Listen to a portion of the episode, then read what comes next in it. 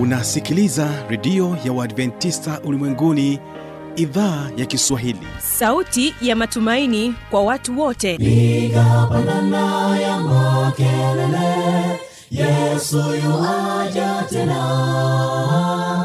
Ipata sauti imba sana yesu yuaja tena.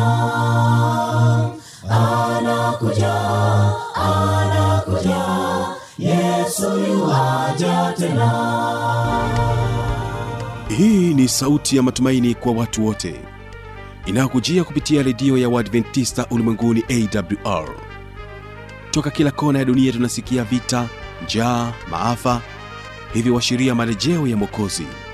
Piga panda ewe mlinzi yesu yuwaja tena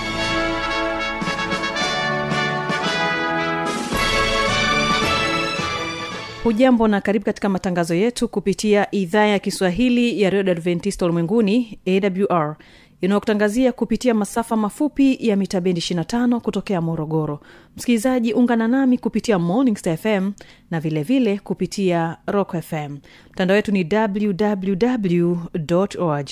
Jina langu ni kibaga mwaipaji ambaye leo hii utakuwa nami kama msimamizi wa matangazo. Na tutakakuwa nayo studio hii leo ni pamoja na waimbaji wa kundi zima la wasafiri ambalo linatokea dar es salaam na watakuja kwako na wimbo unaosema anakuja. Na katika wimbo wa pili tutaendelea kubarikiwa nao waimbaji wa anointed singers kutokea morogoro wanakwambia je watambua? Kumbuka hii leo kipindi hewani vijana na maisha. Naamini ya kwamba utaweza kubarikiwa sana na mchungaji david mbaga ambapo atakuletea mada inayosema chunga sana kile unachokisambaza. Hapa napo kuna jambo la kujifunza msikilizaji. Tunasambaza nini? Basi mchungaji mbaga atatujuza mengi zaidi. Hawa hapa kundi zima la wasafiri kutokea dar es salaam wanakuambia anakuja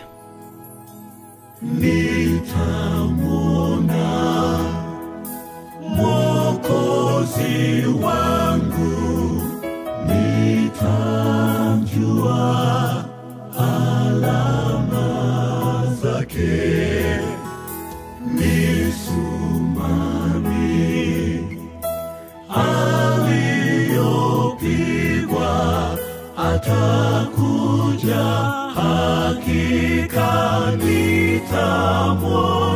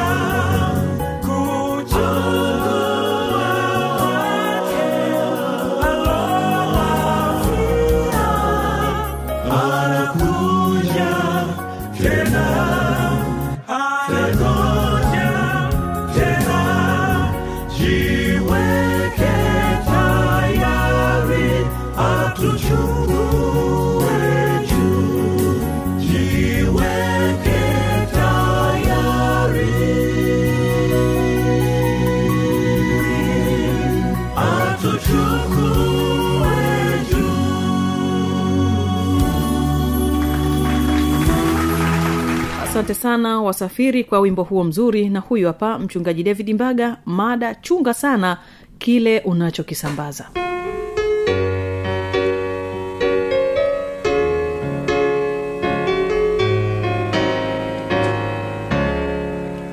Hasha maneno mabaya yasitoke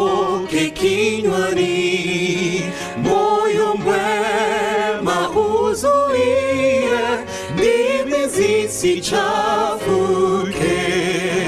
na nipendeni, asema yesu kama mwanzo alivyotupenda. Na nipendeni, asema yesu wanatini amri. Pendo mtakatifu, urafiki mzuri,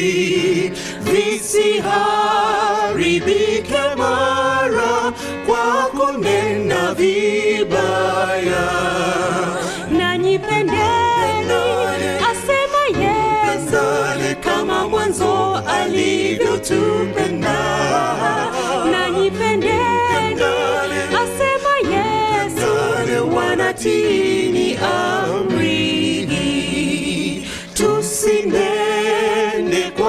hasira, inazaa huzuni. Pendo lako e inatosha tushinde.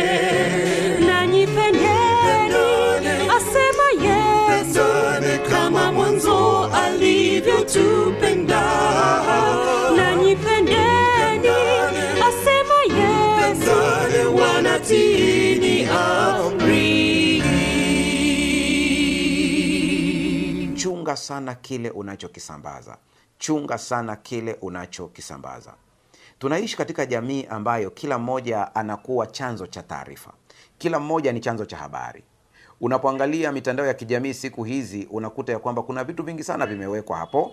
Na swali la kujiuliza ni kwamba wewe ambaye unakuwa chanzo cha habari unasambaza kitu gani watu wengi sana wanashiriki kusambaza vitu ambavyo huenda vinaleta matokeo mazuri au matokeo mabaya kwa watu. Na wakati mwingine unajisikia vibaya sana wakati ambapo umesambaza habari alafu ukagundua kwamba ni ya uongo.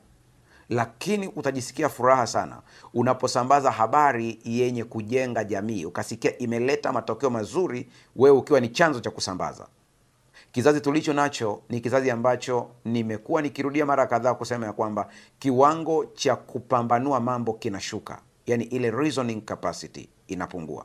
Watu wanapenda vitu shortcut vitu vya haraka hitimisho. Lakini hawapendi kwenda kwa kina ili kuweza kupembua mambo na kutoa majibu au hitimisho sahihi. Kizazi hiki ni kizazi ambacho watu wanaweza wakajikuta wana taarifa ambazo sio sahihi na kwa sababu tu imeonekana kuwa ya ukweli katika ubongo wake na akaisambaza au akaiishi ile taarifa ikamletea madhara katika maisha yake. Mungu amemtuma kila mmoja kusambaza habari. Mungu amemtuma kila mmoja kuwa mwanahabari wake. Naye anasema enendeni ulimwenguni mote mkaihubiri injili kwa kila kiumbe. Huu ni wito ambao kila mmoja anaitwa kuufanya. Lakini uelewe ya kwamba kila unachokitamka katika mdomo wako si kwamba kinaleta matokeo tu kwa anayekisikia lakini kinaleta matokeo kwako pia. Mazungumzo mabaya yanaharibu tabia njema.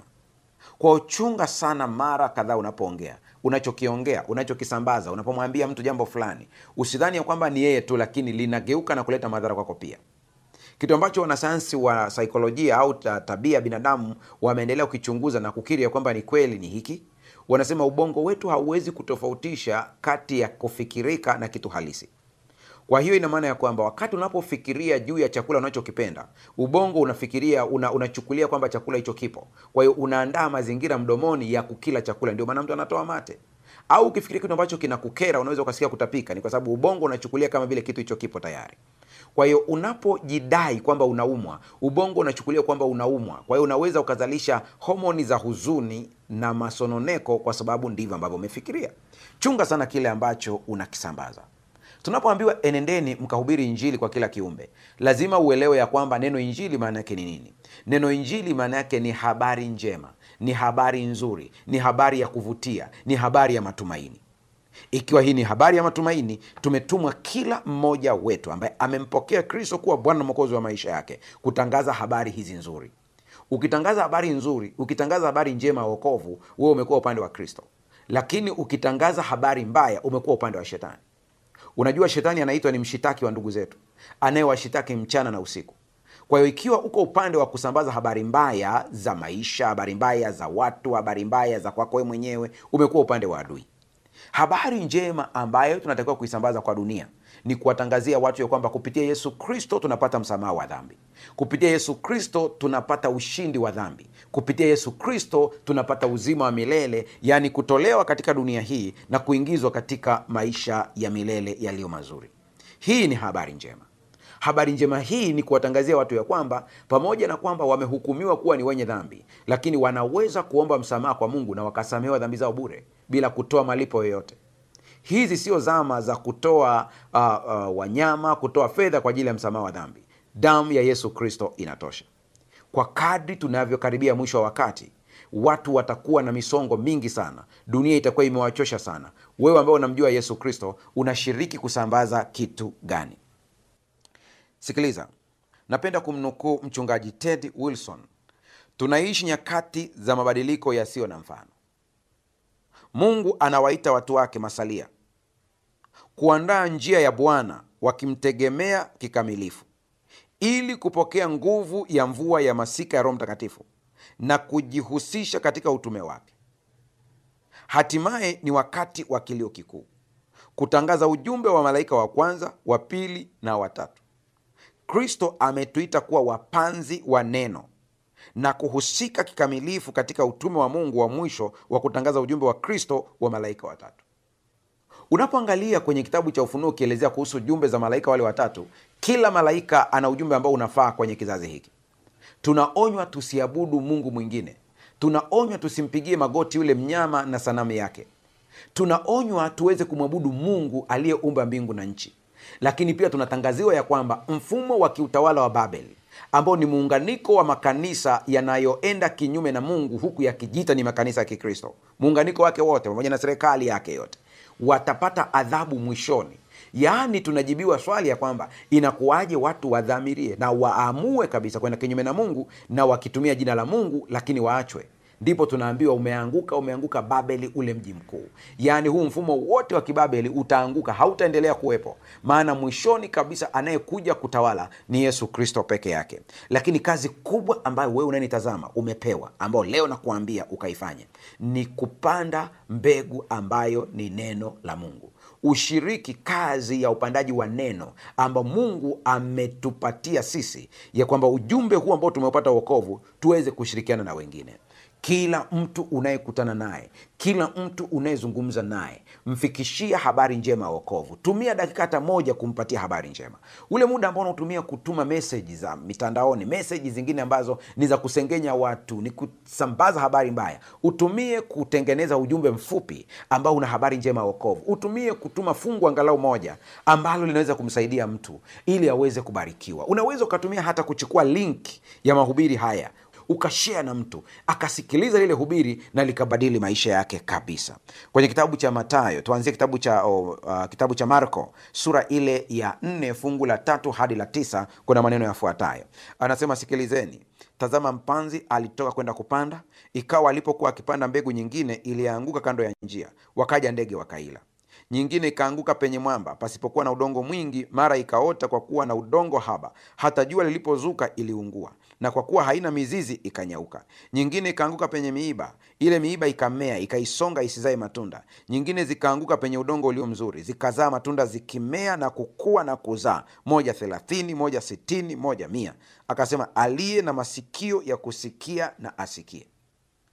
Katika ma, uh, kitabu cha marko sura ya 4 fungu la 14 anasema mpanzi huyo hulipanda neno matayo 1337 anasema naye anaonyesha kitu kile kile ya kwamba mwana wa adamu huyu ambaye ni yesu kristo ndiye anayepanda mbegu njema na sisi ni watumishi wake. Lakini sikia mambo haya ambayo natamani uweze kuyajua. Neno la mungu linaposikika kwa mtu wewe kristo anapokutumia kulipanda lile mbegu anasema kuna makundi yafuatayo. Kundi la kwanza ni kwamba zile mbegu zinaangukia katika njia. Ndege wanazila maana yake ni nini? Ni pale ambapo mtu analisikia neno. Na anapolisikia neno badala ya lile neno kuwa la kwake anaanza kuwashirikisha watu wengine ambao wanamrudisha nyuma. Umejua ukweli wa bibilia ambao umethibitishiwa kwamba ni kweli lakini unaanza kuuliza watu wengine ili wakuthibitishie. Wale ni ndege. Watalia lile neno. Watakapolia lile neno haliwezi kuwepo tena kwa sababu halipo unapopata ukweli wa bibilia na kuthibitisha kwamba ndivyo neno la mungu linavyosema usitafute ushauri wa kibinadamu ila angalia ushauri wa kimungu. Kundi la pili anasema nyingine zikaanguka kwenye mwamba pasipokuwa na udongo mwingi mara ikaota kwa kuwa na udongo haba. Hata jua lilipozuka iliungua na kwa kuwa haina mizizi ikanyauka. Kuna mtu ambaye akilisikia neno la mungu moyo wake ni mgumu kama mwamba. Ugumu wake ni kwamba lile neno linapokuwa pale kuna udongo kidogo. Si kwamba hakuna udongo kabisa. Upo udongo kidogo. Kwa zile mbegu zinaota. Lakini kwa kuwa hakuna mizizi ili ya lile neno liweze kupata vyanzo vingine maji virutubisho ili liweze kuzaa matunda lile neno linanyauka kwa sababu ya joto. Jua linakuwa kali. Jua la kiroho ambalo sio la kimungu. Mara nyingi jua limekuwa ni mwangaza lakini shetani anaweza kuleta jua ambalo sio mwangaza ila ni joto la kuangamiza. Unaweza ukajikuta kila unapojaribu kupiga hatua kwa ajili ya kulifanyia kazi ile neno unaona kuna vikwazo vingi viko mbele. Vile vikwazo vinakuwa ni vingi kiasi kwamba lile neno linafifia kabisa. Na unakuta yule mtu ile nguvu aliyekuwa nayo siku alipolisikia neno inakwisha kabisa maana kuna maneno ameambiwa na watu yamemuumiza yamekuwa kama mishale ndani yake anakosa nguvu ya lile neno kabisa. Ndipo anasema nyingine ikaanguka penye miiba ile miiba ikamea ikasonga lile neno lisizae ile mbegu isizae. Miiba ni nini? Shughuli za dunia hii. Unadhamiria kabisa kwamba utafanyia kazi kile ambacho mungu amekuambia ukifanyie kazi. Unadhamiria kabisa utakuwa ni mtu wa maombi wa kusoma neno na kushuhudia habari njema za wokovu kwa watu wengine. Lakini masumbufu shughuli za dunia hii unakuwa bize kuanzia jioni mpaka usiku umechoka hata muda wa neno haupo na huwezi kumshuhudia mtu habari njema za wokovu kama we mwenyewe hujala lile neno likawa ndani yako. Ni hatari sana. Leo natoa wito kwa dakika hizi chache ya kwamba wewe ambaye umesikiliza neno la leo sambaza habari njema. Mwambie mtu yesu anampenda. Mtumie habari njema. Mtumie maneno ya onyo. Ili aweze kuacha dhambi zake aungame dhambi zake ampokee yesu kristo ili aweze kutakaswa na kuwa safi. Na kila anayempokea yesu yeye anakuwa ni msambazaji wa habari njema. Habari mbaya zinakudhuru wewe. Habari njema zinakubariki wewe. Sema maneno mazuri.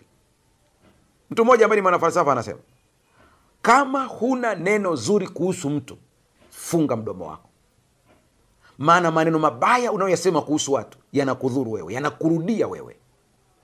Mnavyomsengenya mtu inaonekana kuwa ni tamu mdomoni lakini ina madhara katika maisha yako. Lakini unavyoongea habari njema kuhusu mtu mwili wako unachangamka na baraka zinakuwa ni nyingi. Vivyo hivyo sema habari njema kuhusu yesu kristo. Sema habari njema za wokovu. Popote ulipo sambaza habari njema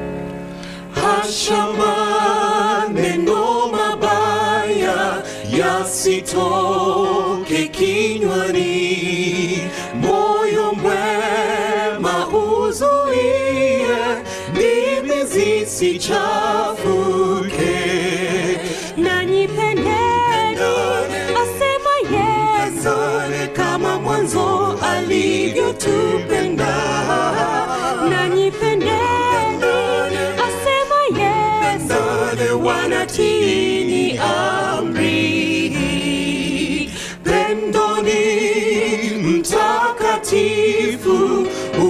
rafiki mzuri, visiharibike mara kwa kunena vibaya.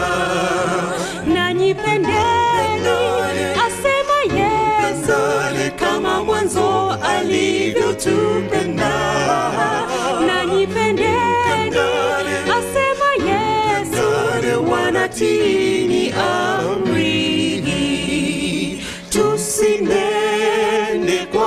Hasira, inazaa huzuni. Pendo lako e Mwokozi, inatosha tushinde. asema yesu kama mwanzo alivyotupenda. asema yesu Tupendane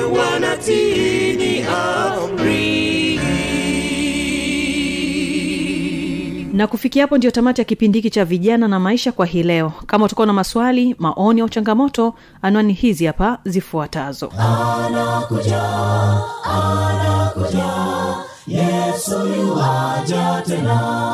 Na hii ni awr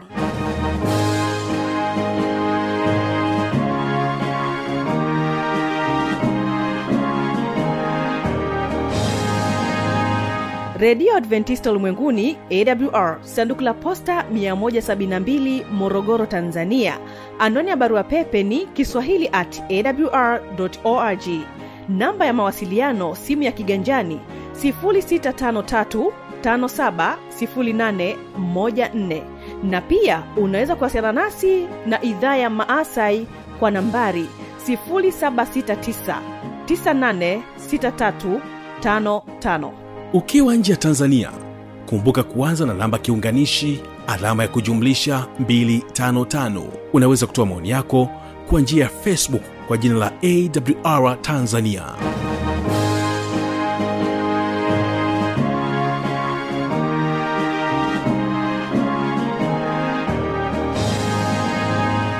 napotoka hapa msikilizaji kumbuka kesho ni sera za ndoa. Kwa wale wanandoa wanaotazamia kuingia kwenye ndoa basi kesho ni wasaa wa kuweza kujifunza mengi katika kipindi hiki cha sera za ndoa. Je watambua ndio wimbo ambao unaletwa kwako na waimbaji wa anointed singers kutokea morogoro? Ni kushukuru sana kuchagua kwa pamoja nami mwanzo mpaka mwisho wa kipindi hiki cha vijana na maisha. Jina langu ni kibaga mwaipaja